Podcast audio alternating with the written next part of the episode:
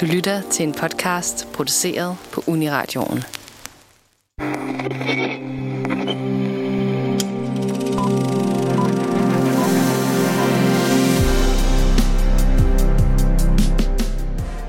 Mørkets fyrste, Nosferatu, Dracula. Kær vampyr har mange navne. Den berygtede blodsuger er tilbage på den store skærm i skikkelse af en spidstandet Nicolas Cage. I den anledning dissekerer vi filmkarakteren Dracula og undersøger den berømte vampyrs historiske udvikling. Velkommen indenfor til filmmagasinet Nosferatu.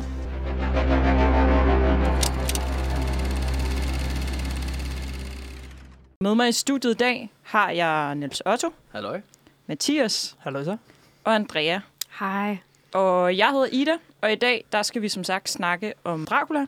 Det gør vi med udgangspunkt i Dracula fra 1931 af Todd Browning, Nosferatu, Phantom der Nacht fra 1979 af Werner Herzog, Bram Stokers Dracula fra 1992 af Francis Ford Coppola, og så har vi været inde og se Renfield af Chris McKay. Der har vi Nicolas Cage i rollen som øh, Dracula, og Nicholas Holt i rollen som øh, Renfield.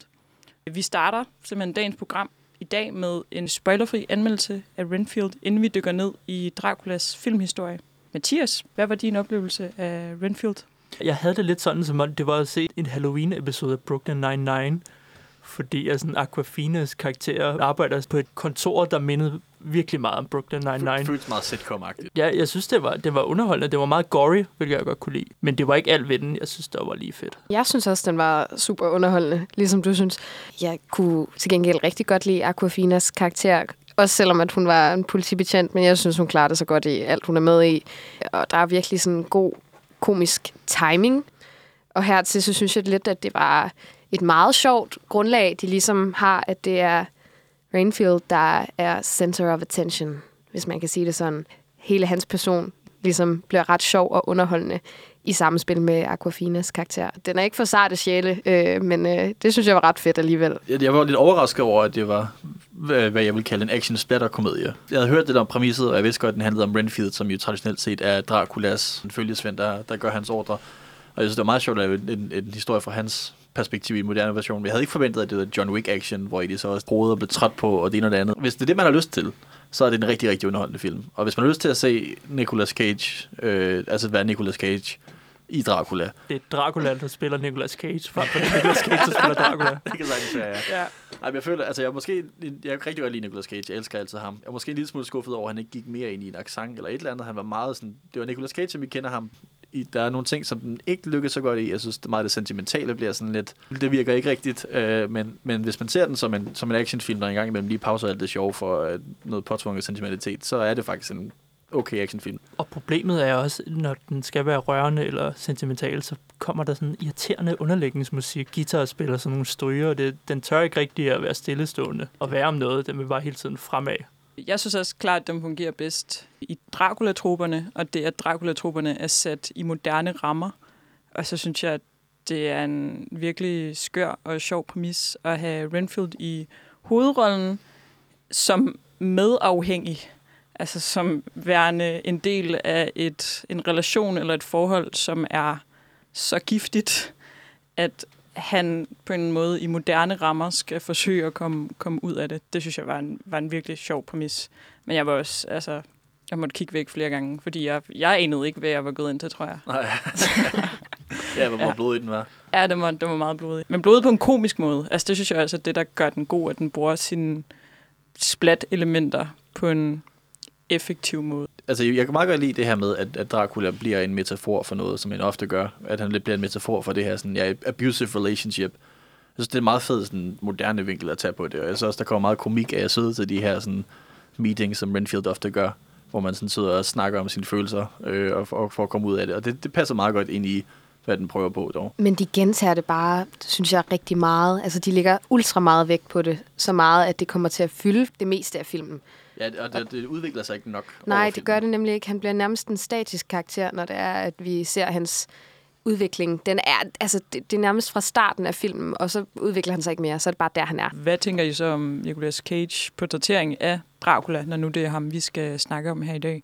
Ja, ligesom vi lige har været lidt inde på, at det er Nicolas Cage, som spiller Dracula, og det kan man godt mærke. Og det er jo hele hans essens, det er, at han, øh, selvom han vist har taget noget inspiration fra nogle forskellige Draculaer og, altså igennem tiden og sådan noget, så synes jeg, han, han klarede det fint, men at jeg tror, jeg ser mere, ligesom jeg andre, Nicolas Cage, end jeg ser Grev Dracula. Passer i, at det er en komisk take på det, og han gør brug af sin egen persona, som også er ret Ja. ja. komisk. Ja. Ja. Men han, det er ikke, fordi han gør noget med karakteren, der er, der er banebrydende. Altså, jeg vil sige, jeg tror, at øh, Nicolas Cage er blevet min nye yndlingsdracula. Nå, Jeg var, jeg var vanvittigt begejstret for ham. Okay, ja. Ja. Okay. Jeg gik ud af biografen og var sådan, den havde han. Den havde han bare. Jeg Ja. synes virkelig, at den der blanding af komik og de der nærbilleder, der er af ham, hvor han altså, tager fingeren op til munden som en, en dreng, der har gjort noget forkert. Som om han skulle til at sige, åh, oh, Altså, det, jeg synes, det var altså, en perfekt kombination. Skræmmende mimik, samtidig med, at han spiller på humoren, som er, ned, som er lagt ned over den her film. Mm. Jeg synes virkelig, han, var, han fungerede godt. både du og Mathias snakker om det der men han er rigtig godt kastet til den, fordi det er sådan, havde det måske ikke passet det mere seriøst Dracula-film, men til den her, så havde du brug for en som Nicolas Cage, der sådan kan bære humoren og også lidt af dramaet, altså, men, fordi han aldrig rigtig... Han har det sjovt med det, men det er ikke, fordi han sådan er sarkastisk omkring det, eller blinker til kameraet, og sådan, spiller det nogenlunde seriøst i forhold til, hvor sjovt han har det med det. Så det er også lige relevant at sige, om, sådan, om vi generelt bare vil anbefale den. Øh, altså nu på vores hjemmeside, der giver vi den jo stjerner. Alexander har været inde og anmelde den. Man kan gå ind og læse hans anmeldelse. Men vi kan jo lige her i studiet sige, synes vi, man skal tage ind og se den. Så vi starter med dig, Andrea. Du øh, anbefaler den. Ja, det vil jeg. Jeg føler jo, at det er lidt sådan en ny national treasure. Altså sådan, når der er man... altså øh, filmen, ikke konceptet. Nej, nej, nej, nej, ikke Okay, ja. konceptet. Øh, men at den på underholdningsskalaen altså sådan stemmer overens med det. Så jeg synes, jeg var rigtig underholdt, da jeg var inde og se den, og jeg synes, at den var, havde nogle sjove puns. Jeg elsker de to Nikolasser. Altså sådan, de er bare skide gode sammen, synes jeg. Nej, vi overhovedet ikke snakke om Nicholas Hoult. Det er jo ham, det hele handler om i princippet. Og jeg synes, han klarede det godt. Sympatisk på nogle måder, og så alligevel ikke. Og så Aquafina, hun kom også med noget god comic relief. Og det samme med Ben Schwartz. Jeg synes, det er god casting. Ja. Ben Schwartz er altid det samme. Hver eneste gang, man ser med noget, så er Ja, han ja. altid den samme slags karakter. Og det er sjovt, fordi ja. Ja. her så spiller han en meget anderledes karakter, sådan, i hvert fald stereotypisk, men han spiller den på samme måde, som han har set. Ja. Men hvad synes du, Mathias? Skal den anbefales? Jeg vil anbefale den til folk, der godt kan lide gory film. Mm.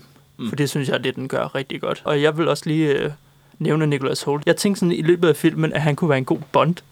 Han, havde sådan, Ja, han var en okay. god, han var sådan meget charmerende, men han havde også lidt en mørk side. I hørte det her Åbenbart. først. Ja, ja.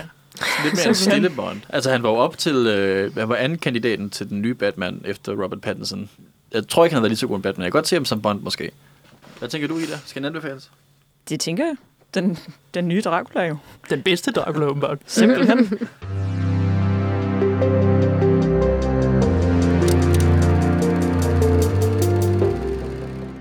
Nu går vi til noget lidt mindre aktuelt, og vi går helt tilbage til 1931. Bare lige for hurtigt nævne det, at cirka ni år før, der kom Nosferatu ud, som vi er opkaldt efter, øh, som er en filmatisering af bogen, men som der bruger nogle andre navne. Men vi valgte så bare lige at tage den fra 1931, fordi at den er lidt mere ikonisk i forhold til selve filmatiseringen af karakteren Dracula, og det er også lidt det, vi gerne vil snakke om i dag. Så ja, 1931, har vi nogle tanker om den?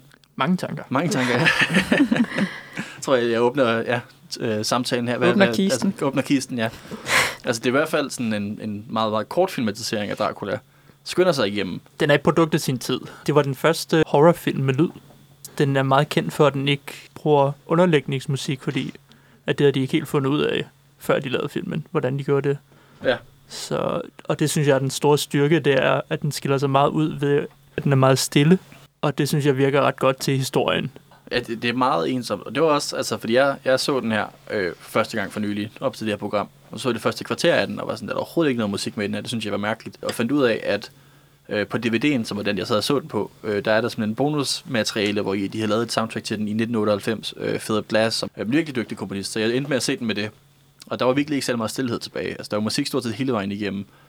Og jeg, jeg tror måske også, at jeg kan se, hvad du mener, for jeg så et kvarter uden lyd, og det var meget sådan, ja, mystisk. Altså sådan, der, der er et eller andet sådan helt mærkeligt ved, at det bare var så stille og så abstrakt på en eller anden måde i, i lydbilledet. Og så Philip Glass, som kommer med det her meget rytmiske, sådan lidt mere øh, stemningsfyldte musik, som også passer meget godt til det, men som helt klart var en anden stemning. Så det er den version, jeg har set. Jeg tror, I alle andre tre har set den uden musik overhovedet. Ja. ja. Bortset Mm. fra, at der lige er, var det Swan Lake? Ja, det er lige introskiltet. Der Ja. ja. lige, men, og det er også meget fint at snakke om den i forhold til Renfield, fordi den turde ikke rigtig at bruge stillhed, for eksempel til de der mere rørende scener. der skulle der altid være musik under. Og den her, det er totalt modsat, at den bruger stillhed hele tiden. Og det synes jeg fungerer virkelig godt. Hvad, hvad synes I andre om brugen af stillhed? Jeg synes, det var altså, ret effektivt, også fordi at det fungerede ret godt i samspil med de nærbilleder, der er af Dracula, hvor man ligesom går helt tæt på Draculas ansigt, og der så kommer sådan noget lys på hans øjne. Det synes jeg faktisk er endnu mere effektivt, fordi der ikke er noget musik til at understøtte det. Hvad Mm. tænker du, Andrea? Altså, jeg synes også, det var ret interessant og effektivt. Og det er som om, der bliver lagt meget mere vægt på dialogen øh, blandt, altså mellem karaktererne, når det er, at vi ikke skal koncentrere os om stemningsmusik. Så kan vi ligesom få lov til at skabe den der uhygge selv. Og så bliver man også bare lidt mere forskrækket, når der kommer et brag eller et eller andet, fordi der har været så stille hele vejen ind til det. Så det synes jeg fungerer rigtig fint. Den fortæller her ikke, hvordan man skal føle. For eksempelvis, når der lige pludselig dukker en flagmus op, som ikke er tilsat til musik, så er det bare sådan, okay, der er en flagmus. Hvordan skal jeg føle? Det er sådan, den er sådan lidt eerie, uncanny. Det var sjovt, du nævner lige nævner flagmusene som uncanny, fordi flagmusene var dem, jeg sad og grinte meget over. Altså, det er 1931, det er ikke den dyreste produktion, eller special effects var ikke der, hvor de er i dag. Du synes ikke, det var overbevisende flagmus Jeg tror måske godt, jeg kunne se snoren nogle gange. Og selv når man ikke kunne se snoren, så kunne man godt se, at det var sådan en lille dukke, som man rykkede op og ned, sådan så vingerne blafrede. Jeg synes, det var utroligt charmerende. Det synes jeg også. Jeg synes virkelig, det virkede til den her film, fordi det var sådan et relic of its time. Jeg tror også, det er en af de helt tidlige scener, som jeg var bare var sådan, jeg var helt nærmest forelsket i. Det der, hvor han sådan, det her med, at man kører i den her hestevogn, og så finder man ud af, uh, måske var det Dracula, der kørte hestevognen. Øh, Og den måde, de visualiserer det her, er, at, øh, og det er så faktisk ikke engang Jonathan Harker, som normalt er hovedrollen i Dracula. De bytter det om, sådan, så det er Renfield, der er hovedrollen i den første halvdel. Så, så kigger han så ud af den her hestevogn, for sådan at snakke til ham, der kører hestevognen, og så ser han så den her flagmus, der flyver over de to heste. Ja. Og det er bare så random. Den, altså, det er flagmusen, der styrer hesten, eller hvad? Den har ikke nogen snor i hænderne, desværre. Det er været Men det er, altså, det er jo Dracula, der er flagmusen. Ja, ja, ja, Han sad i, til at starte med i vognen, og- men så af en eller anden årsag, så er det nemmere at være en flagmus, når Jamen, man skal det. styre det. Var den måde, de visualiserede, at det var Dracula. og det var også, altså nu skal vi så også lige snakke om selve Bela Lugosi, øh, som nok er en af de Mhm. mest ikoniske Draculaer. Øh, i den Hvis ikke film. den mest ikoniske, Ja. Ja, faktisk. altså det er sådan hele, hele det stilistiske udtryk, hvis man sådan sidder som lytter og prøver at forestille sig i sit hoved, hvordan Dracula ser ud, så forestiller man sig nok Bela Lugosi. Ja. Ja. Og det er ikke sådan, han ser ud i bogen. Det er jo 100% opfundet den her film. Den store sorte kappe og det glatte hår. Det er Hammers Dracula i 58, der introducerede det med hjørnetænderne, men alt det andet er Bela Lugosi, man ser. Ja. Mm. Og Det, accenten den også. opfinder hele det der Halloween-look, vi Ja. kender. Sådan en gentleman, butterfly, smoking stock, bowler hat. Altså, Ja. det, er, det er et helt andet take end Nosferatu fra 1922, hvor han er mere et monster hele vejen igennem. Men også det der med, at han kun har et look i, i den her version, hvor i de senere versioner, der har, har Dracula mange ansigter, og så er måden, han ligesom bliver sådan lidt monsteragtig, er, at han imiterer flagermus i sit kropssprog, i Ja. måden, han ligesom bevæger sig på med sin kappe, og måden, han går på. Ja, der er et fantastisk kropssprog. Når han, hvis han ser et, et, et spejl eller et kors eller et eller andet, der skræmmer ham, han, den måde han så løfter kappen op over hovedet, som også i sig selv er meget ikonisk, den måde han sådan gemmer sig bag kappen. I præstationen kommer frem som sådan et dyrisk instinkt, det der med sådan, du ved, helt bare blive skræmt væk af det med det samme. Ikke helt instinktuelt, bare være sådan, uh, jeg er dyr nu, og nu flygter jeg. Noget andet, jeg har kopieret meget efterfølgende, det er hans accent, som er hans egen accent, fordi han var fra Ungarn, og Ah. han lærte engelsk til sine roller i teater og film. Så det er også en anden måde, han har haft en stor indflydelse. Det passer meget godt. Han, han er sådan lidt ukendt. Altså, det er ikke sådan en accent, hvor det er sådan, Nå, okay, han er fra Rusland, eller whatever. Det er sådan, åh, han kommer fra et eller andet mærkeligt sted i Østeuropa, øh, hvor I, de har nogle af de slotte, passer sig godt til, fordi jeg kan ikke rigtig placere det i mit hoved. Jeg vidste ikke, det var en ungarsk accent. Jeg så den her, øh, den så jeg ikke som den første. Øh, der så jeg øh, den tyske Werner Herzog, og der, det, det synes jeg var mærkeligt. Jeg ved ikke hvorfor. Og det var ikke fordi, at jeg har set den her før, men jeg har set clips fra den før. Så derfor så blev alle mine forestillinger lidt afkræftet. Så her så synes jeg, at det hele bare stemte overens. Og det var, som det skulle være. Jeg tror også, altså ikke bare clips fra den her, men også bare paudier af den. Ja, Altså, den, ja. Hvis man laver en paudi, så kommer der den her Dracula. Og hvis vi nu også lige skal sammenholde den her Dracula med den Dracula, vi ser i Renfield. Ja, den i Renfield jo faktisk er den samme Dracula, siger filmen. Mm. Jeg synes, det er tidligt nok i, at man godt lige kan diskutere, at der i hvert fald er nogle klip fra Dracula i 31 som flashbacks. Ja, det er sjovt at lave en fortællelse til den her. Det er den mest klassiske Dracula. Det synes jeg egentlig fungerer, fungerer meget godt. Jeg synes, det var noget af det sjoveste i Renfield, det var, at de gik tilbage til den gamle film og, og satte Nicolas Holt og Nicolas Cage ind i rollerne. Ja, Det synes jeg var rigtig godt lavet. ja det, så ret imponerende ud. Nogle gange ser det sådan lidt ja, falsk ud, når man green screen og skuespiller ind i andre film. Men her var det sådan, nah, okay, det passer meget Ja, godt. det var en til en. Det var virkelig sjovt. Ja. Ja, jeg synes også, at det er ret tydeligt at se, at sådan udtrykket på Nicolas Cage Dracula er hentet fra 1931-versionen med, med slikhåret og med kappen, Ja. men igen i et moderne udtryk. Mm. Så er der selvfølgelig lige noget med tænderne, som, øh, som har meldt sin ankomst i 2023, og ikke i 1931. Jamen, der er meget, man skal forholde sig til, hvis man skal lave en Dracula-film. Skal det være Bela Lugosi's, eller skal det være Nosferatu-versionen? Eller et helt tredje? Og Så- som det, du siger, Niels Otto, skal han have accent eller ej? Og så føles det forkert, når han ikke har en tyk accent. Man skal tage stilling til det. Man skal lige have snakket om, okay, hvad gør vi med Dracula? I forhold til selve historien fra bogen, så er det også det med, at Dracula næsten ikke er med i den. Altså han er meget med i introen, men her er det jo nærmest, altså, jeg følte, det var sådan, sat op som et teaterstykke, hvilket også passer meget ja. godt til perioden, men det er meget sådan, du ved, så kommer der nogle karakterer ind i den her scene, står de og snakker lidt, og så går de igen. Man kan godt forestille sig det her som et scenestykke. Og Dracula snakker jo ret meget, og snakker også med forskellige karakterer, som han ikke interagerer med i bøgerne. Han snakker med Van Helsing, som er den her øh, doktor og vampyr i næsten alle filmatiseringer. Som, som du i hvert fald sagde, Ida, de snakker overhovedet ikke i bogen. Nej, de har ingen dialog før. Måske til sidst i bogen, det vil jeg ikke afvise. Løbet af, af bogen, der er der ikke nogen dialog mellem Dracula og Van Helsing. Men her så ser man den simpelthen bare stå og snakke og diskutere og interagere og sådan Mm. ja, konfliktløst. Det hører vi lige her. Van Helsing, now that you have learned what you have learned, it would be well for you to return to your own country. I prefer to remain and protect those whom you would destroy. You are too late. My blood now flows through your veins. Og det er meget sådan teatralsk dialog. De står sådan og konfronterer mod hinanden, og det er sådan store, store armbevægelser.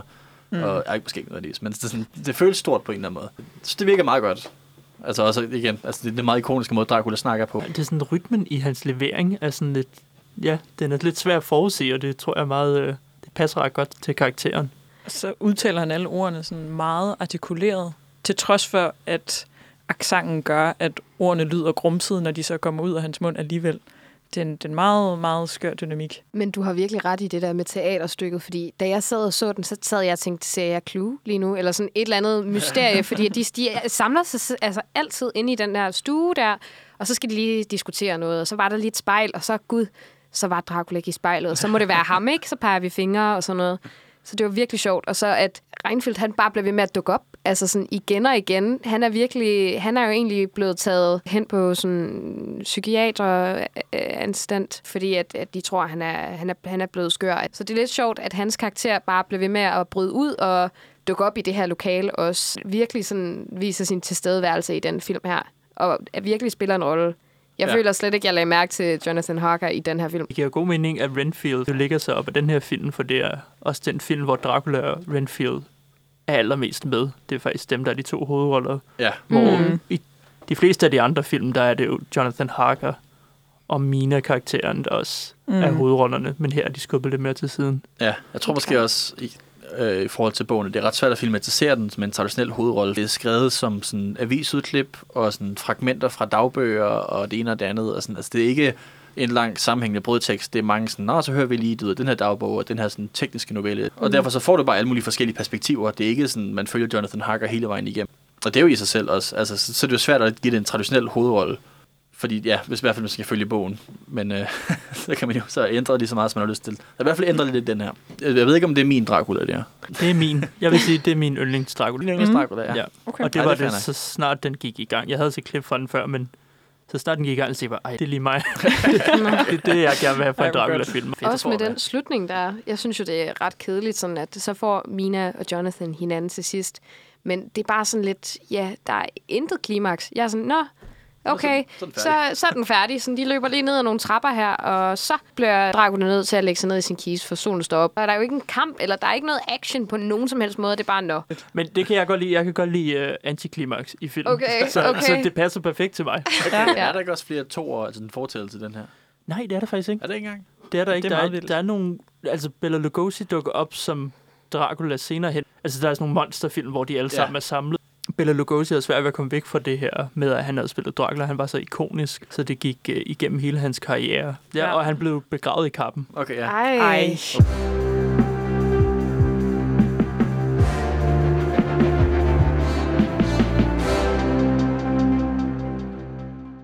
Nu har vi snakket nok om Bela Lugosi. Nu går vi så Nej, over... det har vi ikke. Nej, det har vi ikke. Vi kommer tilbage til ham.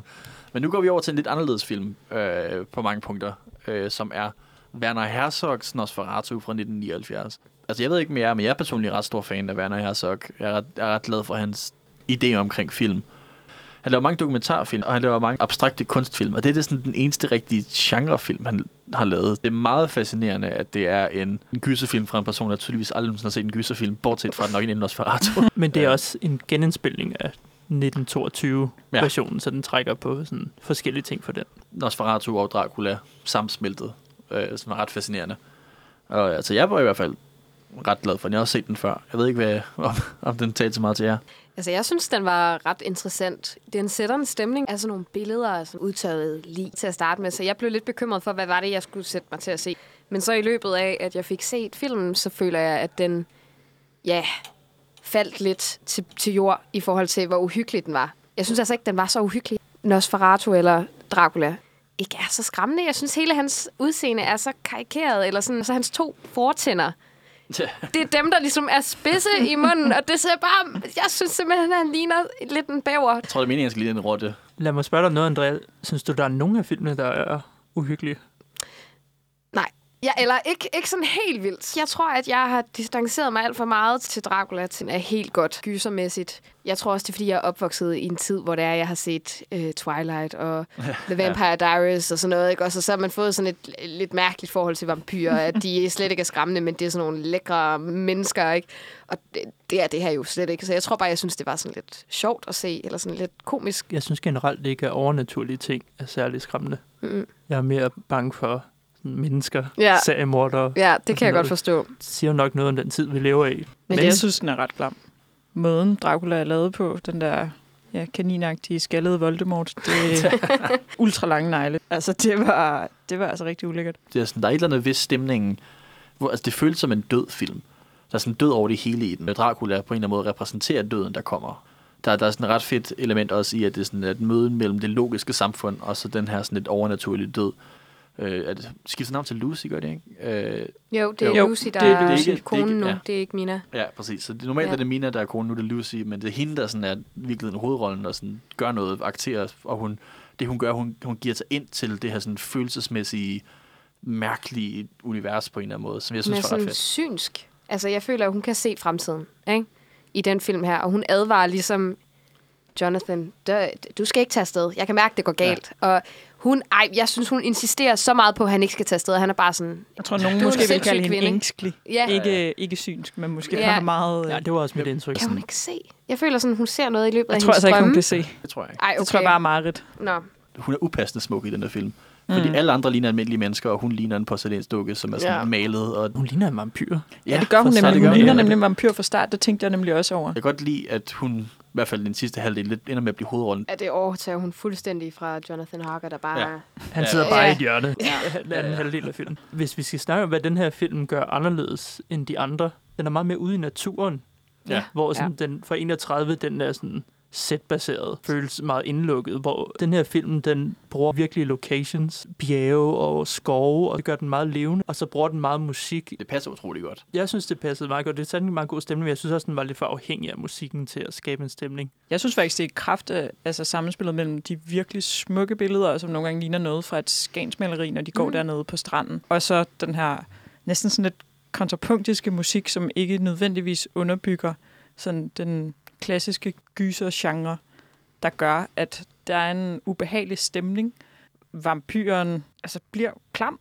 Altså, han føles sådan lidt fugtig i det. Altså, Ja.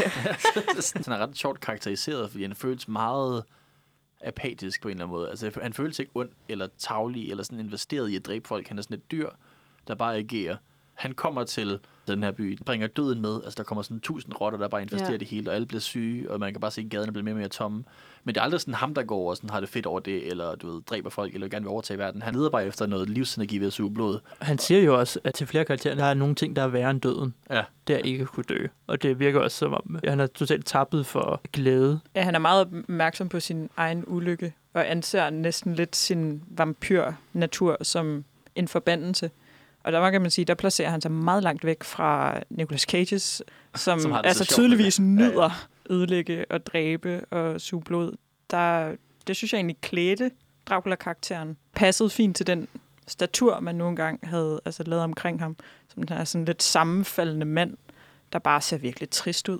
Ja, altså, han er en meget, en meget sørgelig figur. Det er svært at sympatisere med Klaus Kinski, men han er virkelig god i den her film. Klaus Kinski, han er, han er kendt for at lave flere film med Werner Herzog, og for at have de her sådan, voldsomme raserianfald. Var det, jeg kan ikke huske, om det var på øh, Agira eller på øh, Fitzcarraldo, som er to film, de også lavede sammen, hvor I, han sådan, på et tidspunkt, sådan, mens de ikke filmede, så var der nogen, der sådan, sad og spillede poker inde i en hytte, og lammede for meget, hvor efter Klaus Kinski blev så sur, så han tog et, en, et gevær og bare skød ind i hytten. Han er en voldsom person, Klaus Kinski. Og det, som Werner Herzog også sagde, han gjorde øh, på den her film, var, at han sådan, hver eneste dag, før de skulle filme, så så han lige for, at Klaus Kinski fik sådan et to timers langt raserianfald.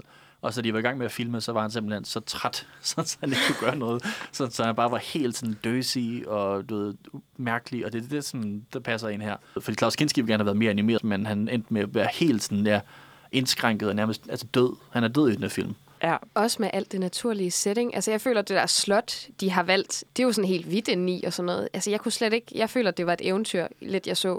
Men det er også bare så tomt igen, dødt og koldt. Ja. Der er sådan det lille dreng, der er rundt som et spøgelse og spiller violin. Ej, det var mærkeligt. Jeg synes Ja. bare ikke, der Var var, lige så meget Ja, stemning, jeg. hvis der er, altså sådan, i forhold til de andre. Sådan, jeg synes netop, der er stemning. Synes at det er det? Derfor, også, den ja. er klam. Det er på grund af stemningen. Altså- Og måske fordi det er en setting, som ikke er gotisk. Fordi jeg har personligt aldrig været et sted, som var altså, rigtig gotisk. Men her, det kunne jeg bare... Altså, det ledte tankerne hen på sådan Amsterdam, øh, tyske byer, jeg også har været i og sådan noget. Og det synes jeg bare var rigtig ubehageligt, at jeg kunne altså, sætte steder, som jeg kendte Ja. ja. på den stemning, Ja. og fornemme, hvordan det ville være. Ja, det er rigtigt, for jeg, har, jeg kan huske sådan, som barn, at du ved, så er jeg ude på ferie, og så besøgte et slot, og så er sådan, åh, det er ligesom Ringenes Herre, og så kommer man ind, og så ser det sådan her ud. Altså, det er sådan hvide korridorer, og sådan lidt tomt. Og igen, jeg synes også, det rammer rigtig godt, at det bare, igen, det er filmet on location. De har bare fundet et Ja. slot, og så sagt til filmer her. Jeg synes, det passer rigtig godt, at den netop ikke er overdrevet. i ruiner, når man ser det udefra. Det synes jeg også passede til, at den her Dracula, som er sådan meget underjordisk, han lever i blandt ruiner. Altså, det er ikke en special effect film, det her. Der er et enkelt skud, hvor i, at det er så Lucy, der står og, og kigger sig i spejlet, og så kan man sådan se døren åbne langsomt, og fordi Dracula kaster ikke nogen spejlbillede, så ser man ham ikke, men man kan se hans skygge bevæge sig tættere på, og så kommer hans, hans arm ind over, og det er, sådan, det er så simpelt et skud, for de har bare sådan lige planlagt det. Altså, du ved, okay, hvor kan han stå, hvor det kan ligne, han kommer ind. Men jeg synes, det er så fedt, det der enkelte skud, hvor man bare sådan lige kan se Dracula komme ind af døren, men man kan ikke se ham, fordi man kan ikke se hans spejlbillede. Synes, det er virkelig, det er dog. velplaceret. Nej, Fordi nej, jeg, jeg, jeg, jeg synes også, det var, sådan, det var virkelig godt lavet til at starte med. Og så til sidst, når han går over til hende, når han viser sig væk fra spejlet, så dukker han op sådan lidt fra siden i spejlet. Fordi det, det er sådan en begrænsning for, at de kan filme. Kan se med spejlet der? Han, man kan se ham i spejlet. Ah, okay. Det og det er jeg sådan, ikke det er sådan Skal man du må ikke lige... ødelægge det for Niels Otto? Jamen, det, Nej, altså. Ej, det vil jeg gerne. Nej, de, nej, de skal lige lave sådan en... Øh, det Men jeg er da glad for, at du ikke opdagede det, for jeg gjorde det og tænkte, åh gud. Ja, ja, for jeg synes, det er, at, altså bare sådan planlægning og hvor simpelt det skud det er. Men det føler jeg også tæller lidt ind i, hvem Werner Herzog er som person, fordi der var også rigtig mange sådan flotte skud, vel planlagt, og det er meget, igen, det er meget malerisk og sådan noget. Og så er der sådan et øjeblik, hvor, hvor kameraet lige går ud af fokus, og så går tilbage i fokus igen. Men de ikke lige laver en ekstra optagelse af det. er sådan, nej, det er ude af fokus, fair nok, de bruger det. Altså, mm. han er meget pragmatisk som filmskaber. Og det kan man også lidt mærke på det her. Altså, det er godt, at han lagde mærke til, at man kunne se Klaus Kinski i spejlet, men bare tænkt, vi har solgt effekten, fuck it, videre. Han kan Det- godt lide, at der er noget virkeligt inden for rammen. Han bruger rigtige rotter og rigtige flagmus. Jeg kan godt forstå, at han gør det. Det giver helt sikkert noget til filmen, at man kan se, at det her det er ikke en special effect som man kunne i Dracula 31, hvor man kunne se, at det var en falsk flagmus. Her Ja, ja. Er det en, vil han gerne vise, at det er en rigtig flagmus. Øh, der er sådan en indstilling, hvor den sådan går rundt i gardin, Mm. hvor man virkelig kan se, at det er et rigtigt dyr. Og det fokuserer han også meget på med rotterne. Ja, de er Så- rigtig klamme. Men ikke helt sådan en, en godkendt af Peter-film, det her. Den Øh, tænker ikke på dyrevelfærd. Ej, det det kan man den ikke. virkelig mærke. Og det synes jeg også er problematisk ved den. Ja, det jeg tror jeg også, en af de ting, der trak ned for mig, var jeg også bare sad og tænkte over de stakkels dyr, der bare er blevet kastet ud på det her filmsæt. Ja. Altså, Werner Herzog, han har bare den her en eller anden fantasi om, at film bare er det ypperste, og man bare skal gøre alt for at opnå en god film. Var det ikke Ja. også der, der sagde, at han havde malet alle rotterne grå? Jeg prøvede at male nogle af dem, og det var ikke særlig godt for dem. Og ja, altså sådan, ja. Måske noget, noget lidt andet, og alligevel ikke, i hvert fald i forhold til døde dyr. Øh, der er jo også en, altså en helt anden Renfield, der går rundt og griner helt vildt meget, og Ja. er meget hysterisk, og er gal, tror jeg er det rigtige ord. Han var fucking irriterende i den her, synes jeg. Ja. jeg, jeg synes, han lavede ikke andet end bare at grine. Nej. Og det, ej, han gik mig virkelig på nerverne. Han, er, han har også han har spillet af Roland Topper, som er sådan en fransk komiker, altså nærmest lidt en Charlie Chaplin-type i den franske filmscene. Som der sådan, jeg tror også bare, du ved, det er en af de der ting, hvor man har så bare har set ham og sagt, okay, du, du, er min, du er min Renfield. Og sådan er bare kastet ham til at være absurd og grine og være mærkelig. Og det var lidt, Ja, han er gal på en overdrevet måde, ikke? ja. Ja. Kan også være fair nok, men så viser de ham rigtig meget på nogle tidspunkter, hvor det også bare sådan, okay, videre. Ja, vi har set ham Ja. videre. Vi, vi, fik, vi fik ideen med det. Det er ikke sådan ligesom 31 eller Renfield, hvor man giver nogle nuancer til det. Det er bare, mm. der var han. Der gik han igen. Van Helsing-karakteren er totalt magtesløs i den her film, og meget opgivende. Ja. Mm. Hvilket er, er diametral modsætning til, hvordan han portrætteres i andre film, hvor det er ham, der handler og ved alting. Det kunne ja. jeg godt lide. Det der med, at han er sådan det meget logiske, sådan, "Jamen, der findes jo ikke vampyrer. Så han på en eller anden måde også bliver sådan, ja, den figur, der skal overtales til at tro på den her verden. I stedet for, at han er den person, der ved alt om vampyrer fra starten af, som han jo ellers er. Han tror først på det, når han ser, at Mina er død, og så slår han Dracula ihjel, og så bliver han anholdt for mordet for Dracula. Ja, ja, ja. Og så Er det ærgerlig? så, spoilers, skal man så er det er så, fra 79. ja, ja, så, er Ja, det så det- Jonathan Harker, der bliver til den nye vampyr. Ja, det, det synes jeg var et godt twist. Jeg synes, Ja. ja. det var en fed slutning i forhold til, hvad vi tidligere har set. Fik I Ja. indtryk af, om det var Jonathan Harker, der var... Det var Jonathan Harker-karakteren, eller var det sådan Dracula, der havde besat ham? Fordi han, han begyndte også at ligne meget Dracula. Ja. Han var sådan helt bleg, og han var begyndt at blive lidt skaldet, kunne man sige. Jeg tror, at det, det var Jonathan Harker-karakteren, der var ved at udvikle sig til at blive en vampyr. Ja. Så han bliver bare naturligt ond. Jeg synes, tror der er sådan et kæmpe skift i hans karakter. Han er sådan, her vil jeg bare gerne hjem til min Ja, det rigtigt. Ja. Ja. Og så kommer han hjem, og så kan han ikke huske hende, og så bliver han bare sådan, ej, nu skal jeg overtage verdensherredømmet. Men da lidt- han er på Draculas slot, der bliver han jo også bidt. Ja. Så jeg tænker, at han lige så stille transformerer sig. Det ser man også med nogle af kvinderne. Ja. Ja. At der går lidt tid, før de er vampyrer. Jeg synes bare ikke, det fungerede det, for mig, at han lige pludselig bare at han fik en øh, personlighedserstatning, frem for at han bare var syg. Men hver sin smag. Ja. Jeg vil rigtig gerne snakke om Mina-karakteren i filmene. Mm. Ja.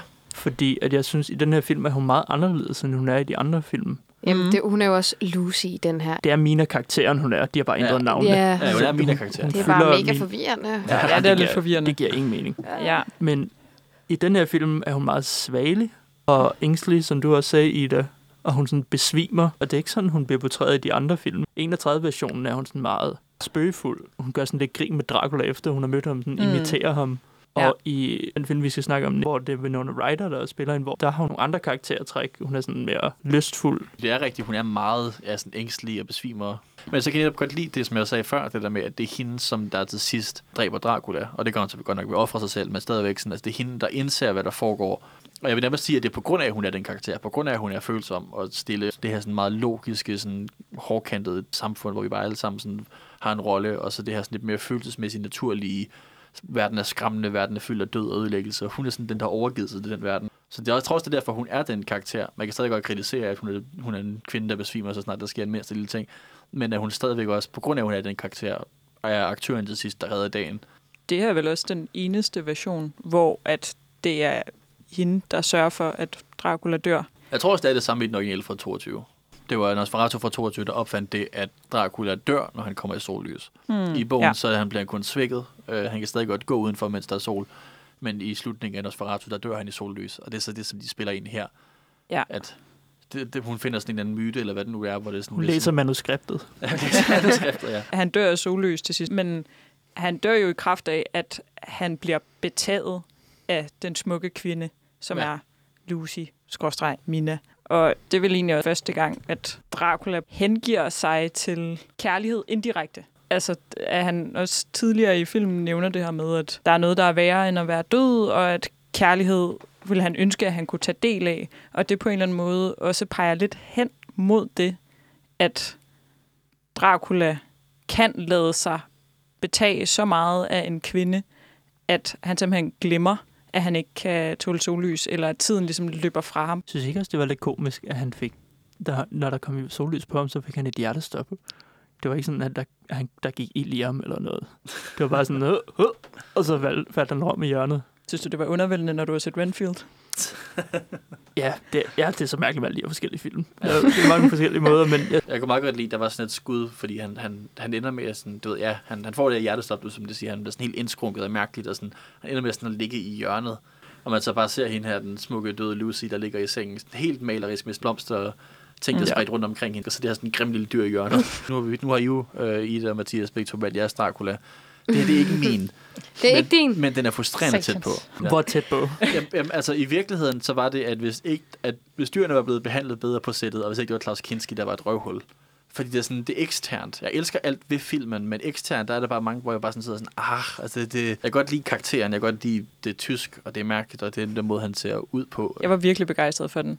Jeg tror, at af de film, vi har set, der var det den, jeg bedst kunne lide. Jeg respekterer den virkelig. Jeg synes, det er, det er en meget øh, unik måde at tilgå historien på. Men jeg synes også, den var ujævn. Mm. Øh, det, jeg bedst kunne lide ved den, det er noget, som Herzog kan gøre i mange af sine film, hvor han, han kan godt lide at filme sådan levende ting og uheld. Der er sådan et lille øjeblik, hvor han filmer, efter skibet er kommet til byen, så filmer han en lille pige, hun sidder på fortorvet, og hun nyser sådan. Ja. Og så kigger hun op i kameraet, og så nyser hun igen. Ja, ja. Det, var sådan, det, det er genialt instrueret ja. At bruge sådan et uheld. Og der er også de her kattekillinger i starten. Ting, der ikke kan instrueres. Ja. Ja. Sådan vilde dyr og små børn. men han gør, gør det på sådan en Kinski, Åh, ja. som heller ikke kan instruere. Jo, jo, han kan godt instruere, så han skal bare råbe i to timer inden. Ja, det er så det, ja.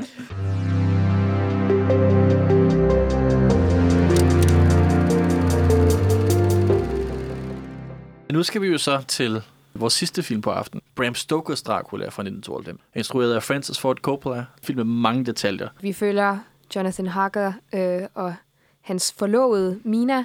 Jonathan Harker, han skal til Transylvanien og besøge Count Dracula her. Øh, og så rejser han sig fra hende og tager derned, øh, hvor efterfølgende at han møder Dracula. Så ser vi så, at øh, Dracula han får øje på en halskæde med et billede af, hvad hedder det, Mina? Og Mina, hun er simpelthen Draculas gamle kærlighed. En, han har mistet, Elisabeth yeah. eller sådan et eller andet, yeah. hedder hun. Der er en prolog i starten, Nemlig. hvor de fokuserer på Dracula baghistorien, som ikke er eksplicit i bogen, men her i den her version, så går de all in på, at det er Vlad the Impaler, som er en rigtig historisk figur, som levede i Transylvanien i 1400-tallet. Der er den her prolog, hvor han kæmper mod tyrkerne, kommer han hjem, men hans kone er blevet fortalt via brev, at han er, han er omkommet, og så Ja. kaster hun sig ud. Og hun er spillet af Winona Ryder. Ja, så det er sådan en Så- dobbeltgænger. Fordi det, det er en meget katolsk film også. I katolikken, ja, hvis du begår selvmord, så ryger du i helvede. Øh, så han får bare at vide, sådan, at hun er jo ikke i himlen, hun er nedenunder. Og så bliver han så sur, så han simpelthen tager sit svær og spider korset, som så begynder at spyde med blod, hvorefter han så drikker det blod, og så bliver han til Dracula. Og det starter sådan lidt den tråd, som den film føler her, hvor det er bare det er så stort. Altså, det er så store følelser, og virkelig en stor film. Stort hår. Og... Stort hår. Stort hår. Kostymerne og alt det visuelle i den film, fuldstændig vanvittigt. Der er så mange små ting, man lige kan få øje på. Nu har jeg kun set film en gang, men altså, jeg kunne godt finde på at se den igen, bare for at se, om jeg kunne få øje på noget nyt. Effekterne, det var også en ting, hvor i at øh, Francis Ford Coppola, han var sådan, jeg vil gerne bruge altså gamle, praktiske sådan, effekter, som man gjorde i 20'erne, 30'erne og Ja. 40'erne. Ja, alt er, alt er lavet i kamera. I kamera, ja. Der er sådan en enkelt effekt, som ikke er i kamera, tror jeg. Men ellers så er alt Ja. bare sådan direkte filmet i kameraet. Og så, så fandt han så, så tror jeg, han fik sin søn, Ja, han gjorde. Roman Ja, Coppola, ja. Roman Coppola. Han, han gav bare en søn sådan, du ved, her er en masse penge og sådan et år, og så bare sæt dig og så læst alt, hvad du kan omkring de her film, hvordan de gjorde, og så kom og vis mig, hvordan vi gør det på min nye film. Og det er som every trick in the book, fordi det er bare sådan alle de her forskellige sådan special effects, dobbelt eksponeringer, det er skygger, der bevæger sig mærkeligt. Det er så fedt. Der er så meget Ja. at se. Hvis man godt kan lide Wes Anderson senere film, som Roman Coppola har været involveret i, så kan man også se, at den bruger meget stop er motion. rigtigt. Altså, den her introsekvens, vi snakkede om med krigen mod tyrkerne, det er jo også sådan papirdukker, silhuetter. Mm. Altså det er sådan en rød baggrund, og så ser man de her sådan silhuetter af folk, som tydeligvis ikke rigtige mennesker bevæger sig. Det fortæller historien så godt, og det, er sådan, det fanger en, på trods af, at det ikke ser ægte ud. Ja, det er det samme med, at der er et skyggebillede på et tidspunkt, hvor man ser, at Gary Oldmans Dracula, han ligesom står hen over Keanu Reeves og sådan kigger på ham, hvor et skyggen til at starte med ligesom følger ham, og så bagefter så går den ligesom hen bag om ham og, og gør nogle andre ting, hvor Ja. det er, at Dracula han forsvinder ud af billedet, men det gør hans skygge ligesom ikke. Så det føles som om, han stadigvæk er der, og så bum, så er den væk, og så står han lige ved siden af. Da han finder ud af, at Jonathan Harkers forlovede er reinkarnationen af hans kone, så kvæler skyggen ja, Jonathan ja, Harkers. nemlig, det er det. Det er så sjovt. Ja, det er sådan Tunes-agtigt. ja, det er er virkelig fed detalje. Jeg tror også, der er et tidspunkt, hvor man sådan kan se, at hans skygge sådan slukker en flamme, og, og det, jeg synes, det er virkelig et fedt trick. Det hele er bare så... Altså, alt, så snart der, Dracula han er på skærmen, så kan man bare mærke, at verden er forkert. Fysikkens lov stopper med at fungere. Der. er Sådan, det drypper den forkerte vej, og der løber rotter på loftet, og det ene og det andet, og jeg elsker det. Jeg elsker, at det bare bliver sådan ved i det her overnaturlige, sådan dystre univers, når han er på skærmen. Og når han ikke er der, så er det normalt, men når han kommer, så, så bliver alt fucked. Og det virker rigtig godt. Jeg havde faktisk jeg havde lidt svært ved at købe ham. Altså, selve Altså, Gary Oldman, eller... Ja, selve Gary Oldman. Præstationen er noget andet, det kan vi også godt snakke om. Nå, os og selve, selve Draculaen, den havde jeg fandme svært ved at købe. Også fordi et af de første billeder, man ser af ham, hvor han bare står med de her kæmpe opskaleret udgave af frikadellehår i helt hvid udgave, og jeg bare var sådan, hvad skal jeg stille op med det her? altså meget modsat Bela Lugosi's Dracula. Det, der også er fedt ved den her film også, er, at den har et helt tredje take på Dracula. Mm. Den er inspireret af Vlad the Impaler-myten. Så han er sådan en krigertype i starten, og så går den over til frikadellehår og helt hvid i ansigtet og tusse gammel. Ja. Og han, jeg ved ikke, hvad han ligner. Det er meget svært at, Ja. at beskrive, hvad han ligner. Ja, Ja, det- og så senere så begynder han at ligne altså en freaking rockstjerne. Altså kunne Ja, han ja. ligne Slash, når han går rundt med de der runde solbriller og det lange sorte hår. Og Ja. vi bliver Nej. også lige nødt til at i talesætte altså sexelefanten i rummet, når man Ja, ser den her ja. film. Fordi det, det er fuldkommen vanvittigt. Men altså sexlaget er klart noget, der er blevet tilføjet til romanen, fordi det er ikke en del af romanen. Men jeg ved også, at i 1970'erne, der begyndte man også at læse en masse altså freudianske symboler ind i romanen, så jeg tænker, at det også klart kan være noget, der har influeret mm. måden Ja. ja. filmen ja, fortolker de ting, der foregår i romanen. Altså det er det, Dracula gør. Han begærer folks kroppe på en eller anden måde, og så tager han det, han vil have. Og det er det, som fortællingen tager stilling til. Noget begær, der går ind i den der karakter, som jo så bare bliver ekspliciteret i, i 92. Jeg føler ikke, det kommer sådan out of nowhere. Føler bare, det bliver blæst op. Det her, der gør den her speciel, det er jo, det er en kærlighedsfilm. Den skaber jo det her forhold mellem Dracula og Mina, som ikke er en del af nogle af de andre film. Altså, det er hans origin story, vi får. Det er ham, der sådan, vi følger fra starten af. Ja, Ja. Det er ikke, han er ikke sådan ondskab personificeret. Altså, når han er ond, så føles det også som en menneskelig handling. Men her er han et menneske, der gør onde ting. Han Ja. har Det skulle vil jeg af. Ja. Hvad? Han har skulle af. Han er sgu lag, ja. Ja, ligesom et løg. Ligesom et løg. Nej. ja. Ikke videre. Men, Ja. ja. det, så, uh, men der er jo også et ret stort cast af skuespillere med i den her film. ja. Mm. Det, det er en film, som nærmest mest er kendt for, hvor dårlig Keanu Reeves er i den. Hvilket er lidt synd, fordi at jeg kan godt se bort fra det. Altså, han er dårlig. Jeg har ikke lyst til at forsvare ham, men jeg, det, ikke, det trækker ikke filmen ned i forhold til, hvor meget andet jeg kan lide ved den. Jeg tror faktisk ikke, jeg var ikke så generet af Keanu Reeves. Jeg var generet af Anthony Hopkins, der spiller Van Helsing. Okay, ja, for ham Altså- jeg netop sige det modsatte, og ham kunne jeg godt lide. Ham kunne jeg ikke snuppe heller. Altså, der er han jo virkelig også personifikationen af en liderbuks, der altså, er alt for meget. Og ja, han er gammel læge, som ligesom leder de andre på vej til at kunne besejre Dracula i sidste ende, hvor de har den her sådan et mysteriebandeagtig dynamik. Men han er bare... Han er virkelig virkelig klam, synes jeg, på sådan en rigtig gusten, gammel hvid mand-agtig måde, som jeg ikke synes klæder karakteren Van Helsing. Jeg er faktisk enig med Ida. Måske ikke helt, hvordan du karakteriserer karakteren, men mere, altså, at hans karakter giver ikke nogen mening. Da han finder ud af, at Dracula er den vampyr, han jager, sådan jubler og krammer øh, rigtig upassende en af karaktererne, imens Lucy er døende. Og der er senere, hvor Mina spørger, hvordan Lucy døde. Doctor, Yeah? How did Lucy die?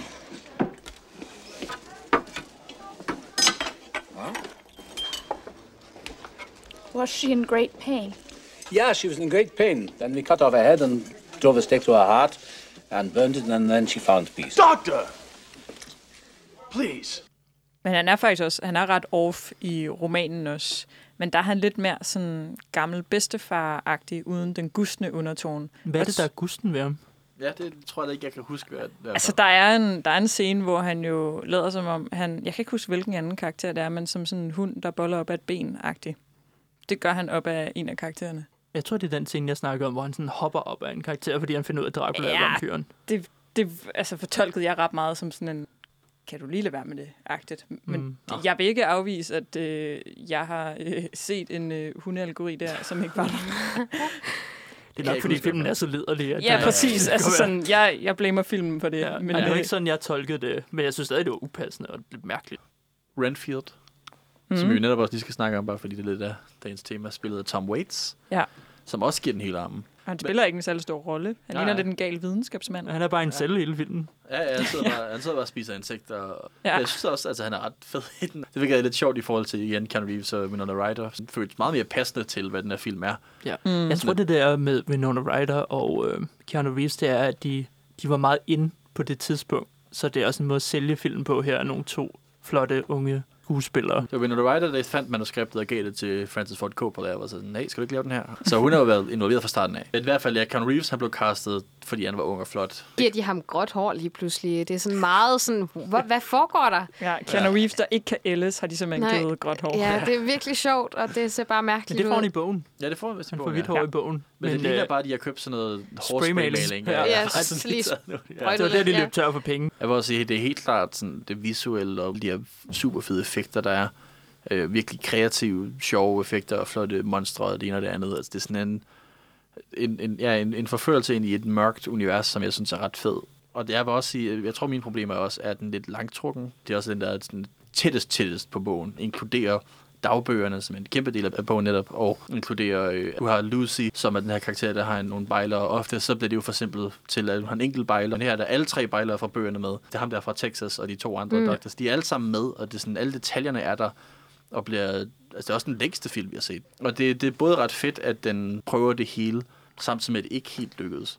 Jeg synes jo så ikke, at den føles særlig lang, fordi der er så meget at kigge på. Altså sådan igennem hele filmen, der er altid et eller andet. Så kommer der sådan nogle helt kunstneristiske elementer, hvor det er, at de sådan kaster blod ud over et helt rum. Så jeg synes, at der er virkelig mange fede elementer, der gør den interessant at være at se. Ja, det er også klart den, der har det største budget af alle de Ja. ja. Ja, det kan man godt snakket mærke. om. Det har Ja, virkelig helt givet mange penge på monsterkostymerne, som er noget af det fedeste ved filmen. Og det er jo også der, hvor den adskiller sig i forhold til de andre film, at han er både gammel og ung, forskellige monstre. Han bliver en flagermus, og han bliver ulvemand og sådan noget. Det, det er virkelig godt lavet. Også det, der du siger med, at det er, det er den tætteste på bogen. Det, det gør den meget litterær.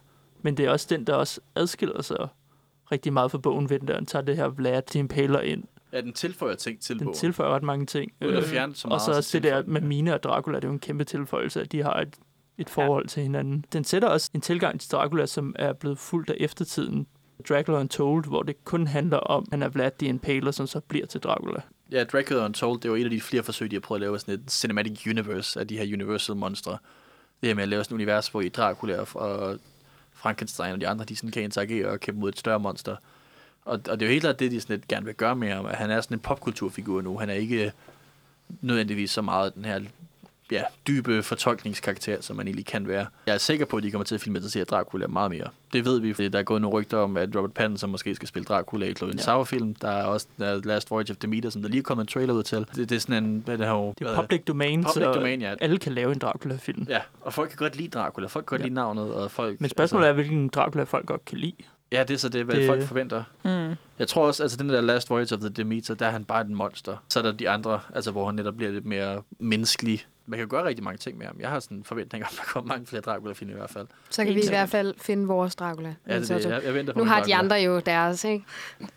Jeg tror, jeg tror måske, jeg håber på, at min Dracula kommer til at hedde Grev Orlok og være Robert Eggers Nosferatu. Vi er jo filmmagasinet Nosferatu, der laver radio hver torsdag 15-17, og så udgiver det som podcast mandag, hvor man så kan lytte til os på Spotify, iTunes, lige man lyst til. Øh, Vi har også en hjemmeside, nosferadio.dk, hvor man blandt andet kan gå ind og læse vores nye Renfield-anmeldelse af Alexander, og alle mulige andre anmeldelser også. Vi anmelder løbende nye film, der kommer ud, som de kommer ud. Øh, og så har vi så også en quiz øh, hver sidste mandag på måneden, øh, Studenterhuset, hvor man kan komme og øh, drikke en øl og svare på nogle spørgsmål og vinde nogle fede præmier. Så vælg lige at komme til dem, hvis I har lyst. Og, øh, så, så, så øh, tak for i dag.